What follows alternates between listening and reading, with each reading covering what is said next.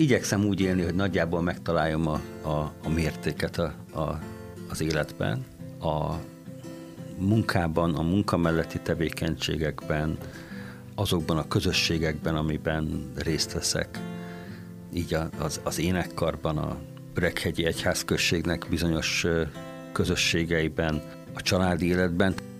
Szerintem ez egy nagyon-nagyon fontos dolog, hogy az ember, ember megfelelő mértékkel érje az életét, és megfelelő időt szakítson csomó mindenre. Tehát nem csak a, nem csak a munkájára, nem csak a családjára, hanem nagyon sok mindenre, aminek persze természetesen az, az emberi életszakaszban mindig máshova helyeződnek a hangsúlyai, de fontos, hogy, hogy úgy éljünk, hogy igazából tudjuk azt, hogy alapvetően mi vagyunk a felelősek a saját életünkért.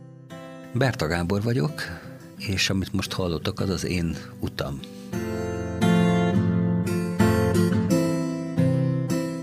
Köszöntöm Önöket, ez itt továbbra is a 99,2 Vörös Marti Rádió, a mikrofonnál pedig Galántai Zsuzsát hallják. A beszélgetésünk második része következik.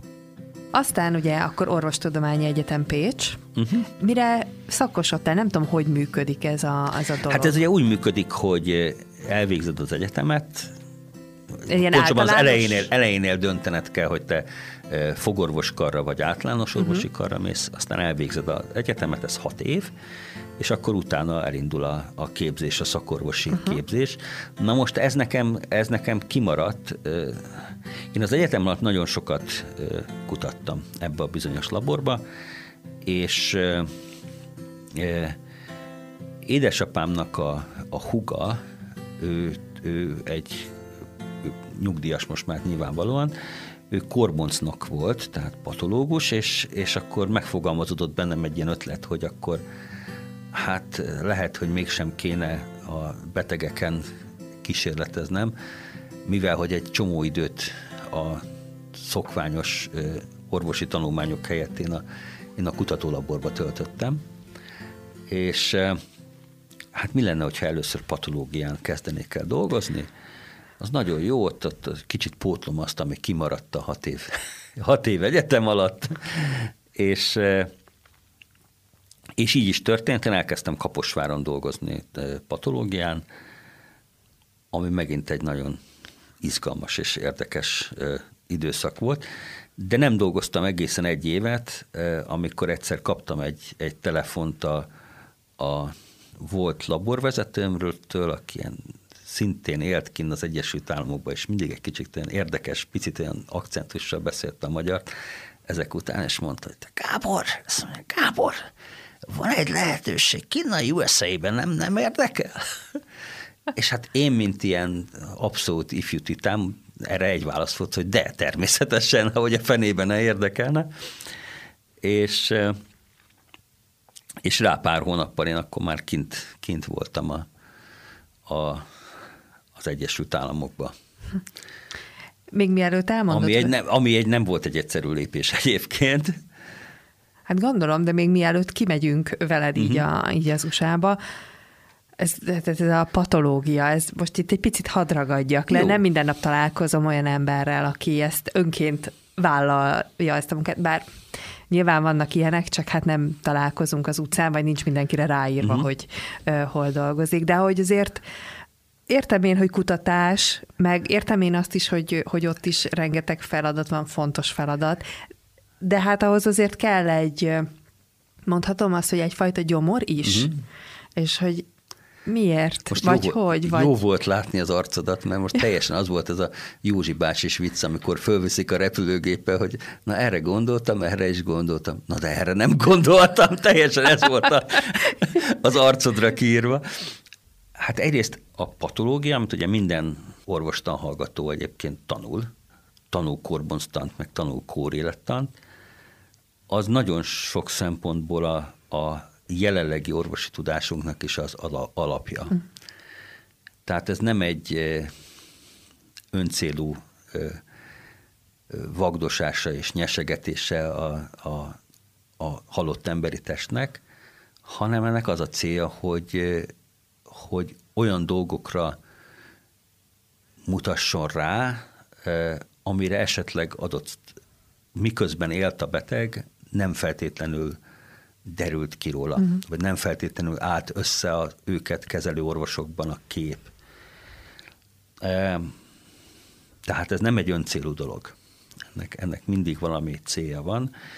Arról nem is beszélve, hogy a patológia, és ez már akkor így volt, egyre kevésbé szólt és szól a kórboncolásról, és egyre inkább szól arról a, a, a sejtani vagy szövettani mikroszkópos segítségről, amit, amit, amit a, a patológus ad, de alapvetően az élő betegnek. Hm.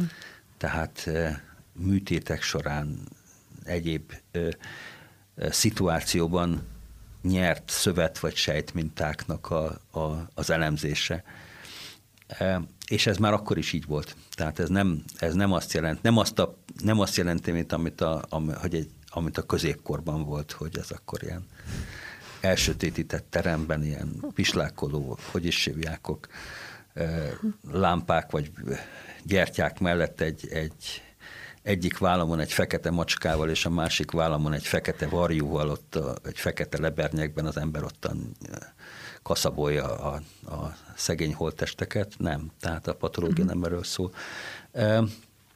És én nem is akartam egyébként, vagy nem volt bennem olyan vágy, hogy én, én véglegesen patológus leszek, de ez egy nagyon-nagyon jó, uh-huh. nagyon-nagyon jó bevezető. Hát ha te mondod, akkor én erre most kezdtem mondani. De, de egyébként ehhez van egy hihetetlenül jó sztorim. Ugye ez, ez közvetlen az egyetem után pár hónappal, és akkor egyszer elkértem édesapámnak a ladáját, és akkor mint, mint egy ilyen nagymelényű kezdőorvos azzal mentem be dolgozni, és vége volt a munkának, és beülök az autóba, és megyek haza, és hát eh, kétszer kétsávos út között záróvonal, és akkor én, mint a világ legtermészetesebb dolga záróvonalon keresztül kikanyarodtam, és mentem hazafele, nem vettem észre, hogy ott állnak a rendőrök, és megállított a rendőr, és akkor elkérte a, ezeket az igazolványokat, mit csináltam, tudom, mert persze tudom, hát hogy ne tudnám, eh, elkérte az igazolványokat, és akkor ugye akkor még ez a lapozgatós személy volt, és nézés, nézés, azt mondja, maga orvos? Mondom, igen, orvos vagyok. És milyen orvos? És akkor csak teljesen természetesen mondtam, hogy hát korboncnok vagyok. És a, a brandőr arcán kiült a rémület, így bedobta az igazolványokat így az ablakon, az autó ablakán, és csak annyit mondta, hogy na tűnjön innen, tűnjön innen.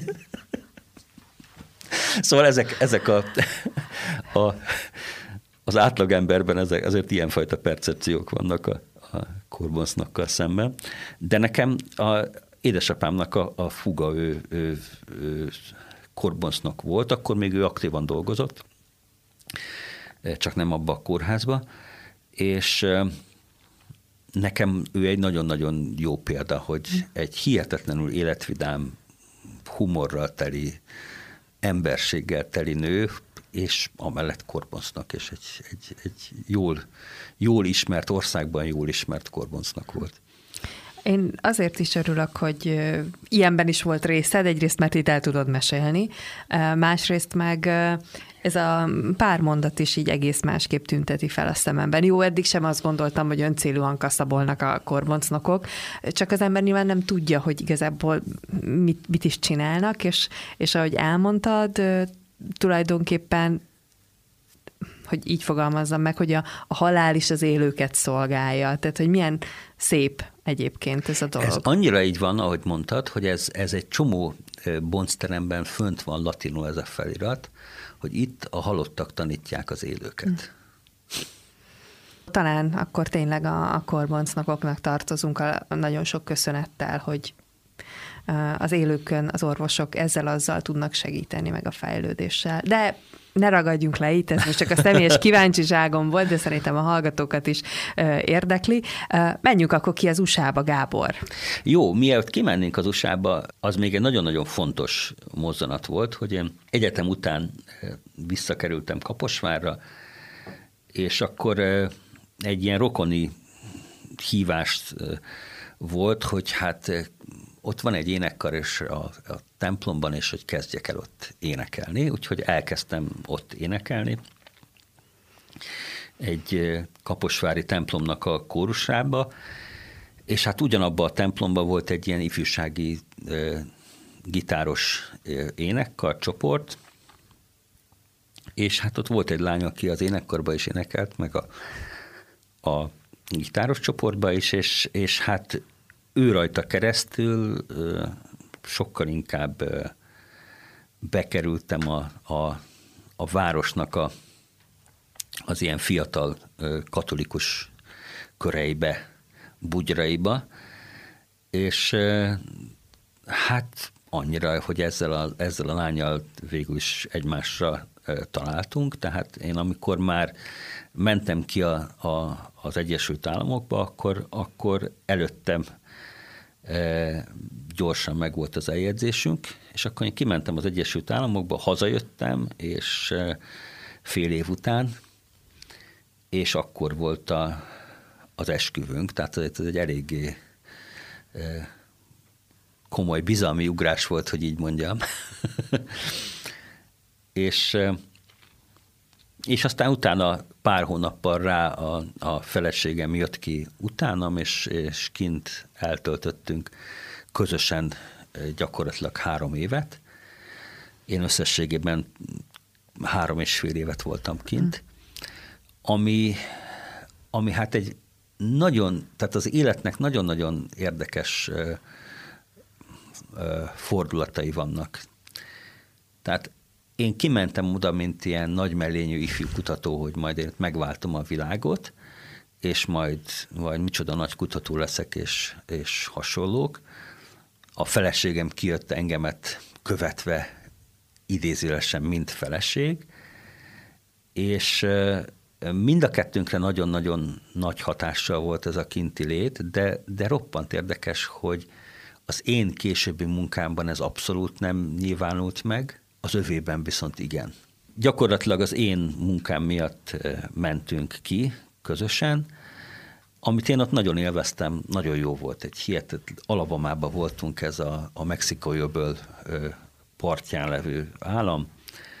Annak a, a fővárosának az egyetemén dolgoztam, egy nagyon jó csapatban, ugyanabból a Pécsi laborból, ahol én dolgoztam egyetemistaként többen ott voltak,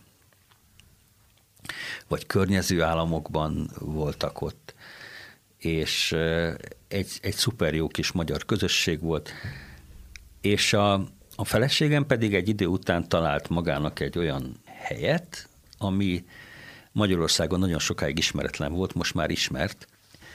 Az a neve angolul, hogy EWTN, ez, ez EVTN-ként Magyarországon is most már ismert, ez egy katolikus televízió, amit, amit ott indítottak abban a városban, egy, egy apáca indította el ezt a katolikus televíziót, rádiót, stb. komplexumot, és hát oda rendszeresen jártunk, kapcsolatunk volt velük, programokra mentünk, ismertük őket személyesen, és hát az ottani tartózkodásunk az igazából a feleségemnek az életén hagyott mély nyomot, aki azóta is viszont a médiában dolgozik, és, és a, a megyés püspöknek a, a sajtóreferense jelenleg, most már tizen nem tudom hány év óta itt Fehérváron. Tehát ezek ilyen nagyon érdekes fordulatai az életnek, hogy azt, azt hisszük, hogy valamiértnek valamilyen oka van, és akkor kiderül, hogy egész máshol fog az, az később megjelenni az életünkben, de, de annak ellenére ez az amerikai periódus, ez egy, ez egy csodálatosan jó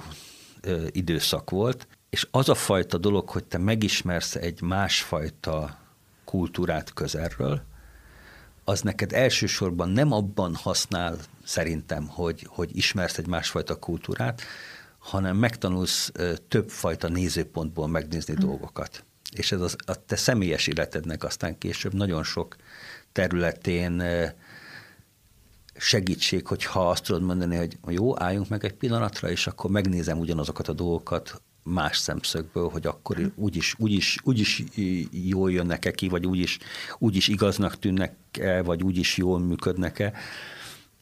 Tehát a nyelv mellett ez igazából szerintem egy nagyon-nagyon jó és fontos dolga, úgyhogy dolga egy kinti, kint tartózkodásnak, külföldi tartózkodásnak, úgyhogy én, én mindenkit, aki a környezetemben van, én, én arra bátorítok, hogy igen, menjen ki külföldre, tanuljon, tanulja meg ezt a látásmódot, tanulja meg a kultúrát, a nyelvet, és aztán jöjjön haza, és itthon hasznosítsa ezt a fajta tudást, meg tapasztalatot, amit, amit kint szerzett, mert, mert ez egy, ez még hogyha teljesen mást csinál utána az ember, akkor is ez egy kitörölhetetlen hatás, és egy, egy hihetetlen nagy előny minden szempontból az ember életébe.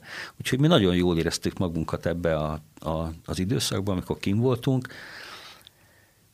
E, van egy-kettő hangfelvétel, amit időnként otthon meghallgatok, a röhely, tehát én, nekem a három év alatt én nem voltam itthon.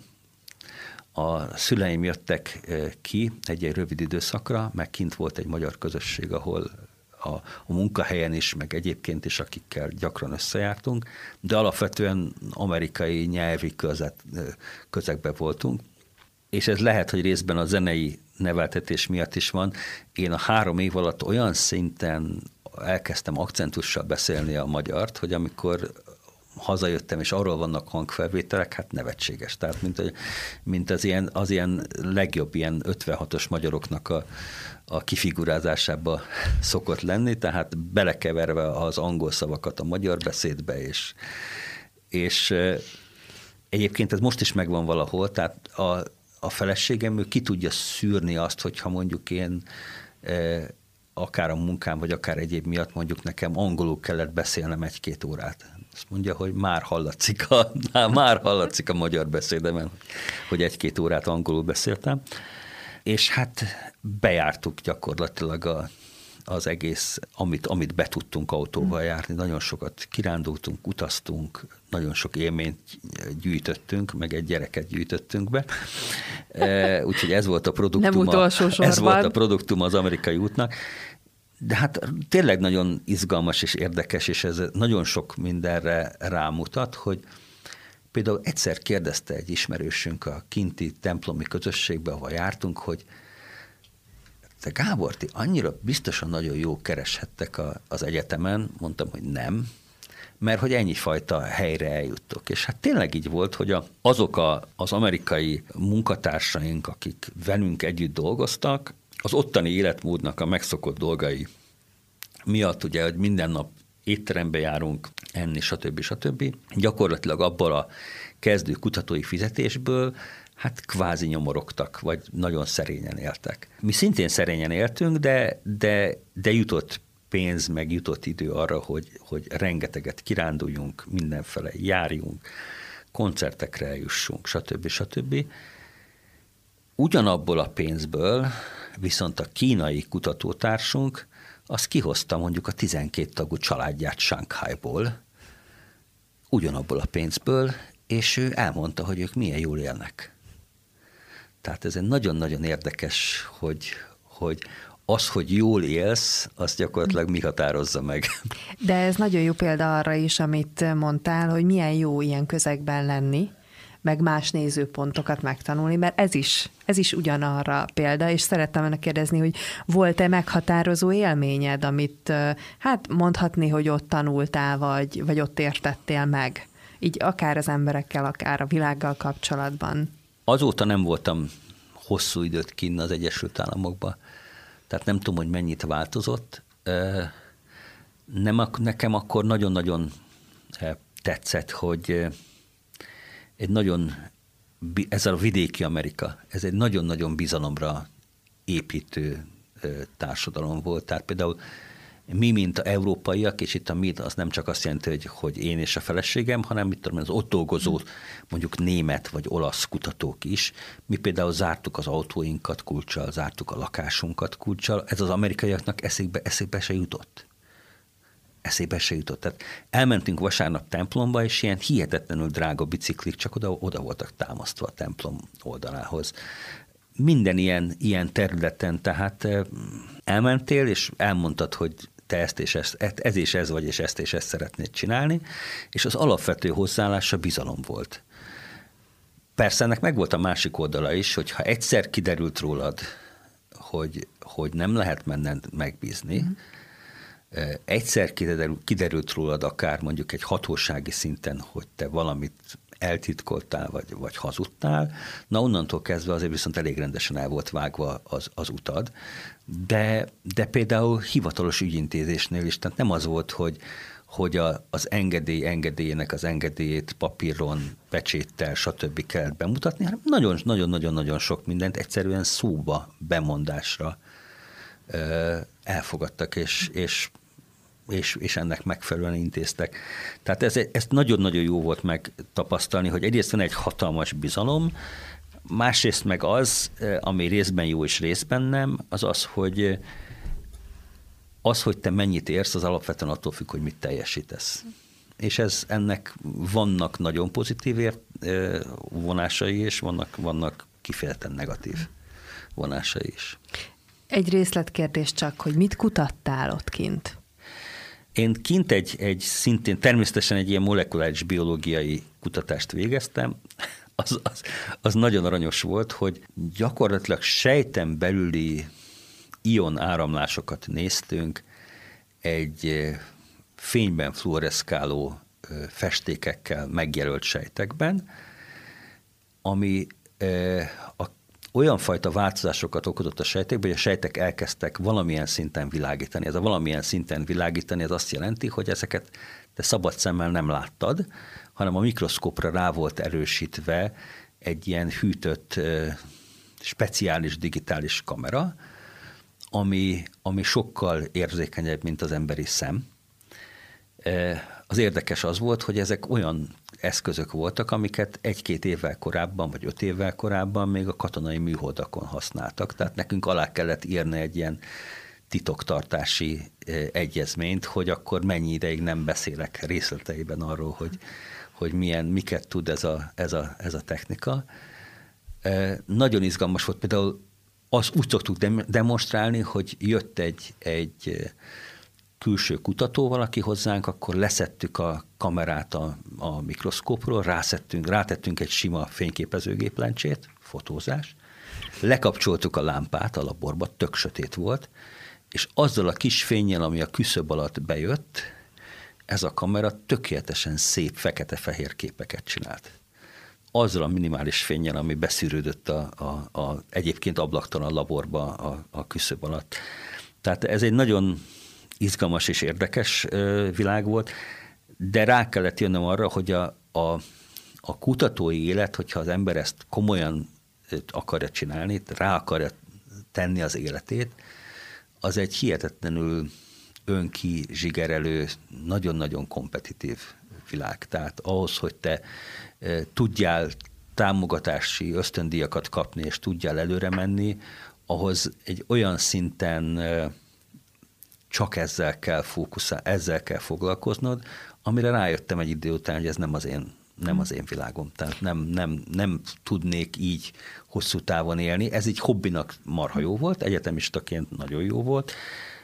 Hihetetlenül hálás vagyok azért, hogy ezért a három évért, amit kin, vagy több mint három évért, amit itt kint eltölthettünk, és amit ott végeztem is, de hát egyrészt emiatt a technikai háttér miatt is ennek itthon, amikor hazatértünk, ennek nem volt igazából folyamánya. Uh-huh. Ami nagyon érdekes volt, és ezt mindig föl szokták, meg szokták kérdezni, na jó, de miért nem maradtatok ott? és maradhattunk volna ott. És azért nem maradtunk ott, mert, mert, mert megszületett az első gyermekünk, és én láttam, meg láttuk a körülöttünk levőkön, hogy ha a gyerekek bekerülnek a kinti oktatási rendszerbe óvodák, óvodásként, iskolásként, onnantól kezdve ezek a gyerekek amerikaiak lesznek elsősorban. És hiába beszélnek a szüleikkel magyarul, nem fogják ugyanazt a nyelvet beszélni, nem tudják ugyanazt a nyelvet beszélni, mert, mert óhatatlanul más lesz a, a személyiségük, és óvatatlanul amerikaivá válnak, amit én nem mondom, hogy rossz, de, de semmiképpen nem jó egy szülő-gyerek viszonylatban, és ezért e, hoztuk meg azt a döntést, hogy amikor pár hónapos lett a, a, a lányunk, akkor jöttünk haza. És ez nem igazán, nagyon szerettünk kint lenni, de ez igazából nem volt sohasem kérdés egyikünkben sem, hogy, hogy jó, itt az idő arra, hogy akkor itthon folytassuk, úgyhogy így jöttünk haza.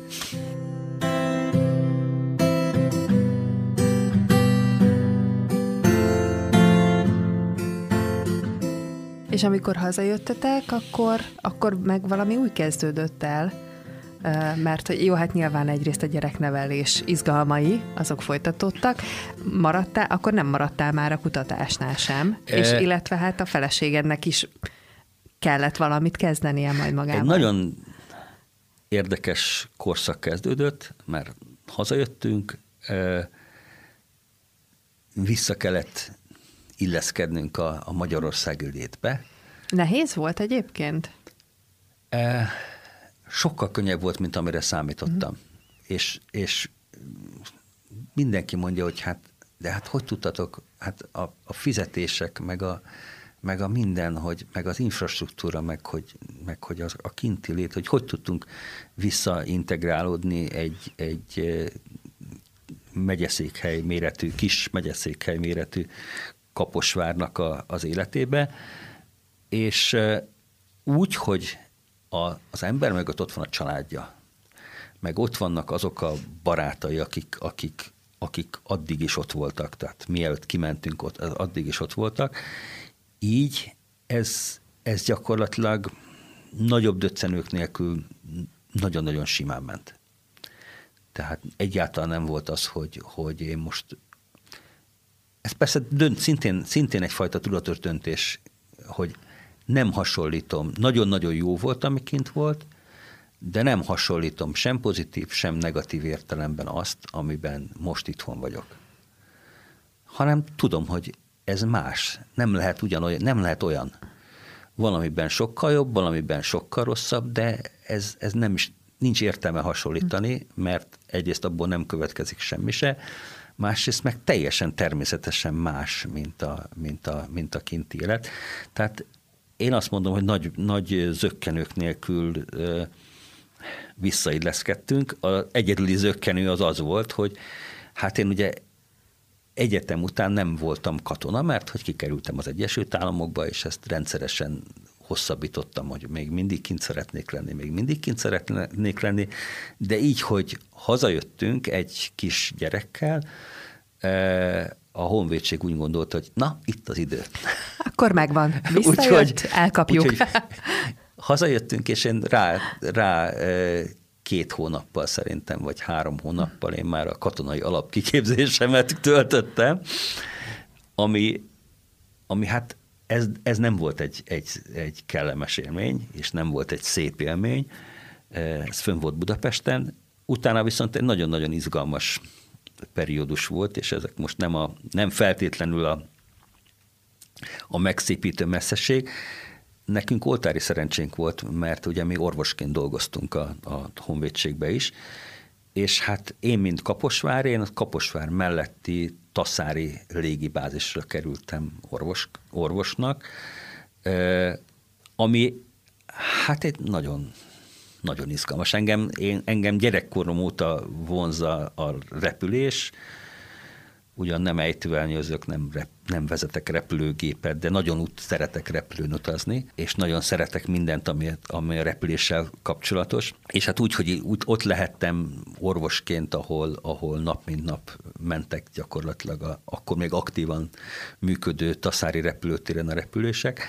Ez egy, ez egy nagyon-nagyon szép időszak volt, már csak azért is, mert nagyon jó volt megismerni azt, hogy a, a, a katonasság minden hülyessége mellett micsoda jó idézőjelben arcokat lehet találni mm. a, a pilóták között, a, az egész légibázist vezető tisztek között, akik közül akkor már többen például átestek eh, amerikai, meg kanadai ilyen NATO kiképzéseken hát addig, hogy én voltam az a katona, vagy mi voltunk azok a katonák, akik csak a, a, az alapkiképzésen, és aztán a leszereléskor voltunk a katonai egyenruhába, egyébként mi abba jártunk, amiben akartunk. Azt csináltunk gyakorlatilag, amit a megfelelő keretek között, uh-huh. amit, amit lehetett. Ez egy nagyon izgalmas időszak volt, mert ugye akkor volt ráadásul a, a horvát, bosnyák, szerb háború időszaka is, És hát ez a, ez a pont, tehát Kaposvár vagy Taszár, ez légvonalban mindössze 60 kilométerre van a határtól. Tehát ott állandó készültség volt, fölszerszámozott repülőgépek álltak a, nagyon sokszor a, a kifutópálya mellett, úgyhogy egy mellette ott kint aludtak a pilóták, hogyha riasztás van, ami az időnként volt, akkor azonnal föl tudjanak szállni. A mi feladatunk az volt, hogy vizsgáljuk a pilótákat, hogy egészségügyileg alkalmasak-e a, a repülésre. És hát ez egy külön rádióműsorba is, is elmehetne az a rengeteg sztori, amikor, amik, amik történtek a, a, a katonasság alatt.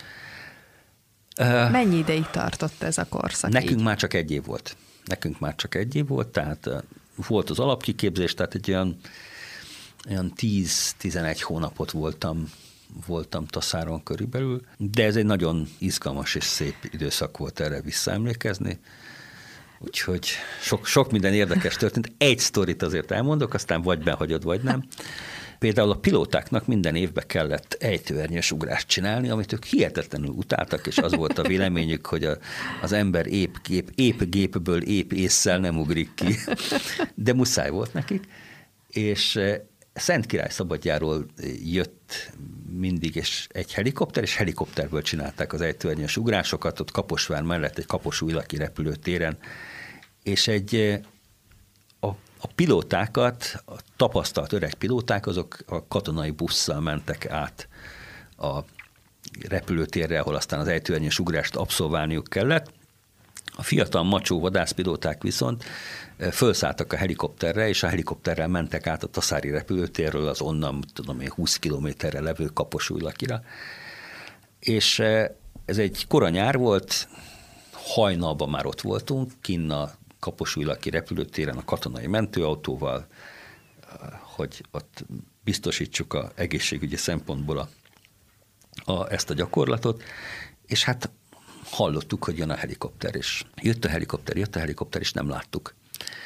És egyre hangosabb volt, és akkor egyszer csak a, a, egy ilyen facsoport mellől előkerült a helikopter, mondjuk olyan 5-10 méter magasan repülve, és akkor leszállt, és kiszálltak belőle ezek a, ezek a macsó fiatal vadászpilóták, és hát többük az ilyen hamuzöld, meg ilyen hamuszürke arccal, és akkor néhányan ott hánytak a helikopter mellett, és akkor kijött a helikopterből a helikopterpilóta, és akkor amíg kicsit beszélgettünk, és akkor kérdeztem, hogy hát most, most akkor mi van?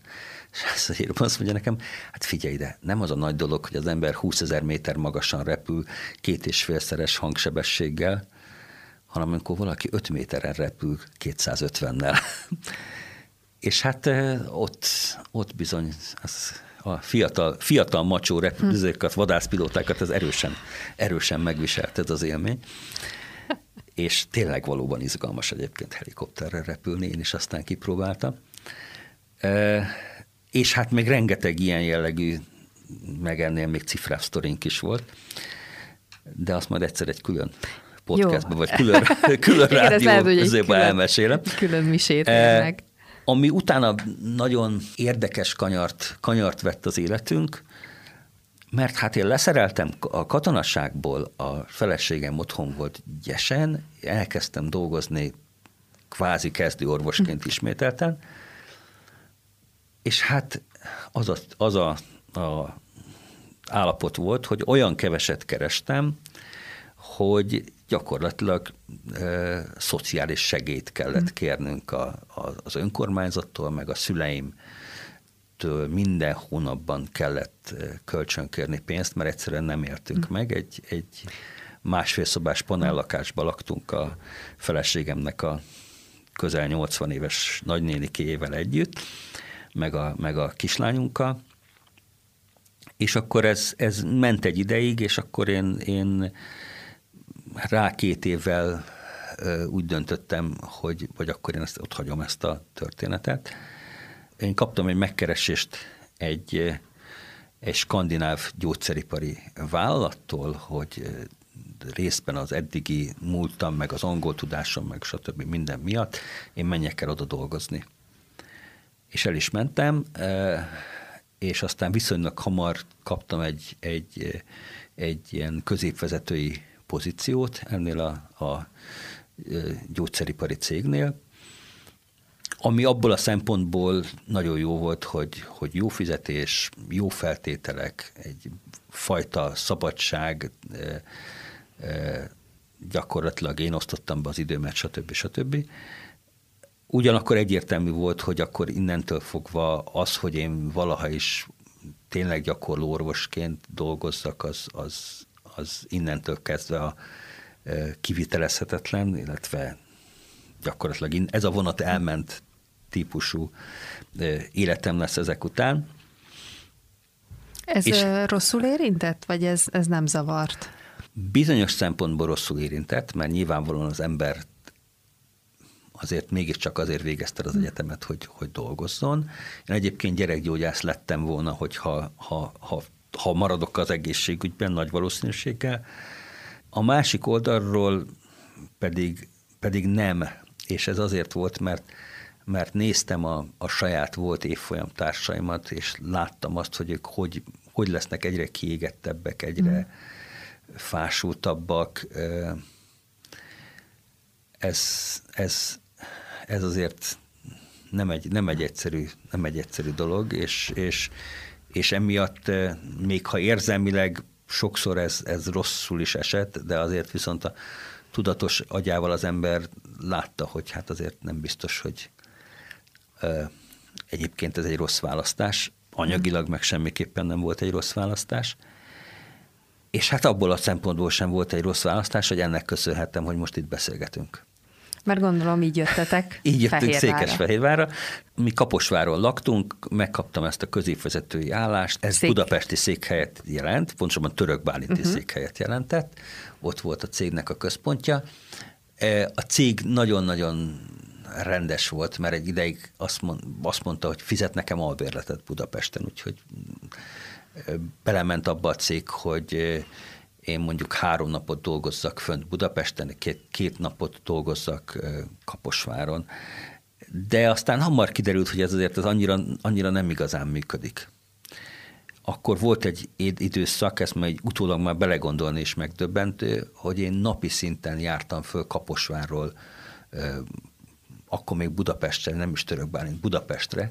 Tehát napi szinten jártam föl Kaposvárról Budapestre dolgozni autóval, cégautóval. Ez, ez így már utólag egészen megdöbbentő belegondolni Mennyi is, hogy, az hogy hát az gyakorlatilag két óra oda, két óra vissza, tehát napi végig dolgozom a napomat, és plusz még négy órát töltök mm. autóba. Tehát az, az arra volt elég, hogy, hogy hazamenjek, adjak egy puszit a feleségemnek, meg a, a kislányomnak, és akkor, és akkor lefeküdjek aludni, és másnap reggel megkeljek, és, és üljek az autóba, és induljak el Budapestre. Tehát ez, ez látszott, hogy ez nem működik, és hát ez roppant érdekes, mert egy csomó munkatársam volt, aki, aki Budapesten, Budapesten vagy a budapesti agglomerációba dolgozott. Nekünk közben megszületett, a, a, vagy már úton volt a második gyermekünk, az Anna,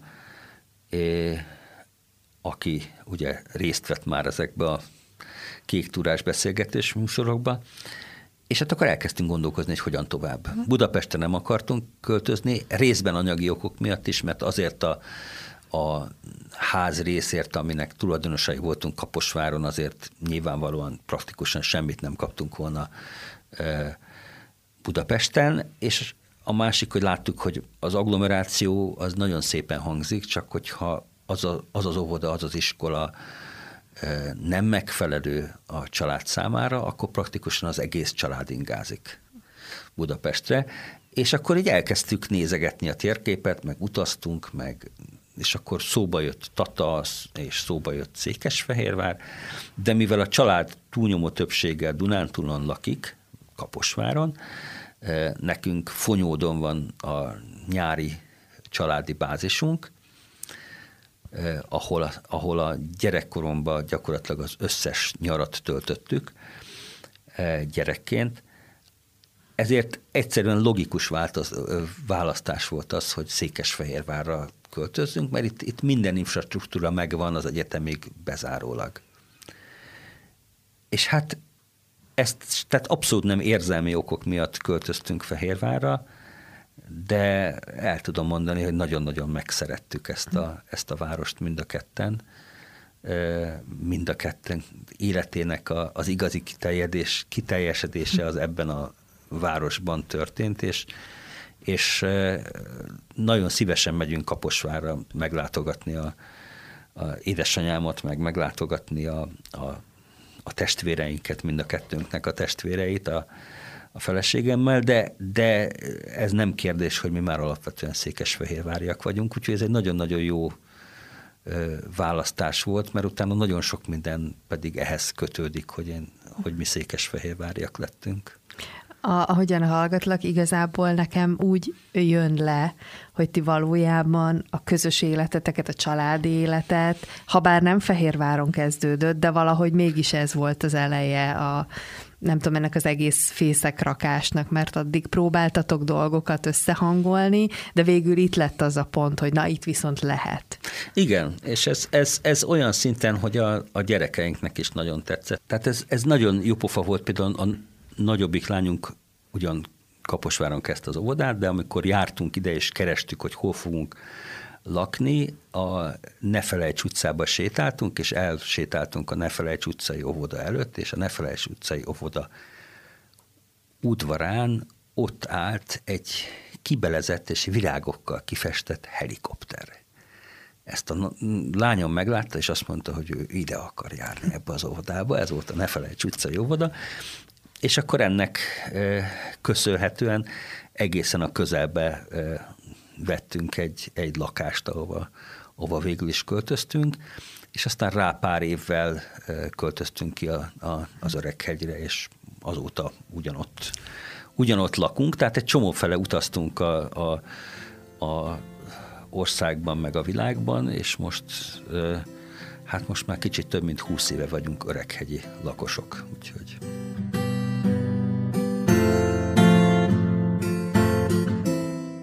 Azt gondolom, hogy az elégedettségnek igazából kettő kulcsa van. Az egyik a rossz memória. a másik pedig az, hogy, hogy ne, vegye az, ne vegye az ember saját magát túlzottan komolyan, tudjál nevetni a saját magad hülyeségein is.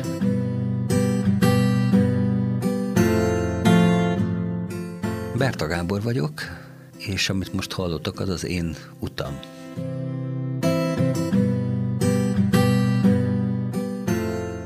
A beszélgetésünk harmadik részével egy hét múlva számítunk a figyelmükre, ugyanebben az időpontban hétfőn 18 és 19 óra között. Köszönjük, hogy velünk tartottak, tegyék ezt egy hét múlva is.